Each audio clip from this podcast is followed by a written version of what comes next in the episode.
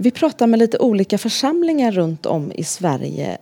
Vad tog ni med er ur pandemin? Blev det en fortsättning med det ni påbörjade? Ja, men eh, vad vi tog med eh, ur, eh, ut ur pandemin är eh, helt enkelt att kyrkan är människorna eh, och inte lokalen. Eh, självklart är det viktigt att vi möts fysiskt och vi umgås tillsammans och har gemenskap fysiskt men men just det här att samlas i en lokal är inte det som är viktigast. Eh, och att vi kan fortsätta vara kyrkan eh, även digitalt och mötas digitalt.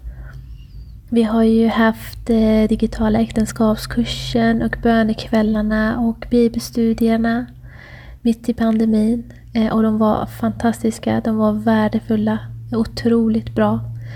Eh, och eh, vi har nu efteråt har vi fortsatt att ha vissa planeringsmöten digitalt också. Det har gjort det enklare för oss att kunna hitta en tid där många kan vara med och joina hemifrån och ha ett möte en timme istället för att ja, man ha typ två timmar för att ha resetid fram och tillbaka. Då kan man förlänga, eh, förkorta den till bara just den timmen som möten, möten är. Så det har varit väldigt bra. Vi har även, eh, vi, vi peppade ganska mycket för hemgrupper eh, under pandemin och det har vi också fortsatt med just nu. Det har, jag tror att fler och fler har förstått eh, vikten i att vara med i en hemgrupp. Det tror jag verkligen att det har, eh, det har eh, påverkat människor väldigt mycket, väldigt positivt. De som har valt att vara med i, i hemgrupper. Hur har det gått att starta upp igen? Har det blivit några förändringar?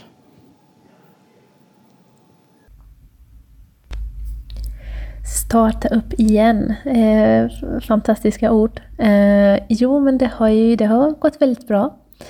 Eh, vi har gudstjänster som vanligt. Eh, alla samlingar för barn och ungdomar som vanligt. Under pandemin så hade vi ungdomsverksamheten var jag tror, kan man säkert säga, den enda verksamheten som var eh, pågående under hela tiden. Eh, och vi anpassade oss efter 8-gränsen och 50-gränsen och allting. Eh, så med det har vi, det känns inte så mycket skillnad där, för att vi har ju hela tiden eh, haft verksamheter. Men just kring gudstjänster och samlingar för barn eh, har det varit igång, jätteroligt. Vi är mellan 270 320 personer på söndagar och, och det är fantastiskt. Det är, ja, det är helt underbart. Vi, vi passade även på att renovera i kyrkan under pandemin. Eh, så när det öppnades upp för att ha fysiska möten igen så eh, har vi en lite fräschare eh, kyrksal att komma till och det är jätte, jätte, jättebra. Fantastiskt. Vi hade även under pandemin bibelstudien på persiska som jag höll i via Zoom och de har vi fortsatt med, men fysisk. Och det är väldigt uppskattat. Det är, eh, det är någonting som människorna, den, de iranska eh, eller persisktalande gruppen saknade. Och detta är, detta är ju bibelstudion på persiska, så det är ingen tolkning eller så. Så det är rent persiska rakt igenom och det är väldigt, väldigt uppskattat. Ja, efter pandemin så har det ju blivit andra omständigheter i omvärlden med tanke på kriget i Ukraina. Har det påverkat er församling på något sätt? Vad vi har eh, gjort är då, vi har haft speciella bönekvällar för situationen i Ukraina.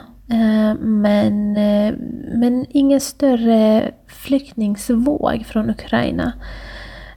Så det, det har vi inte haft.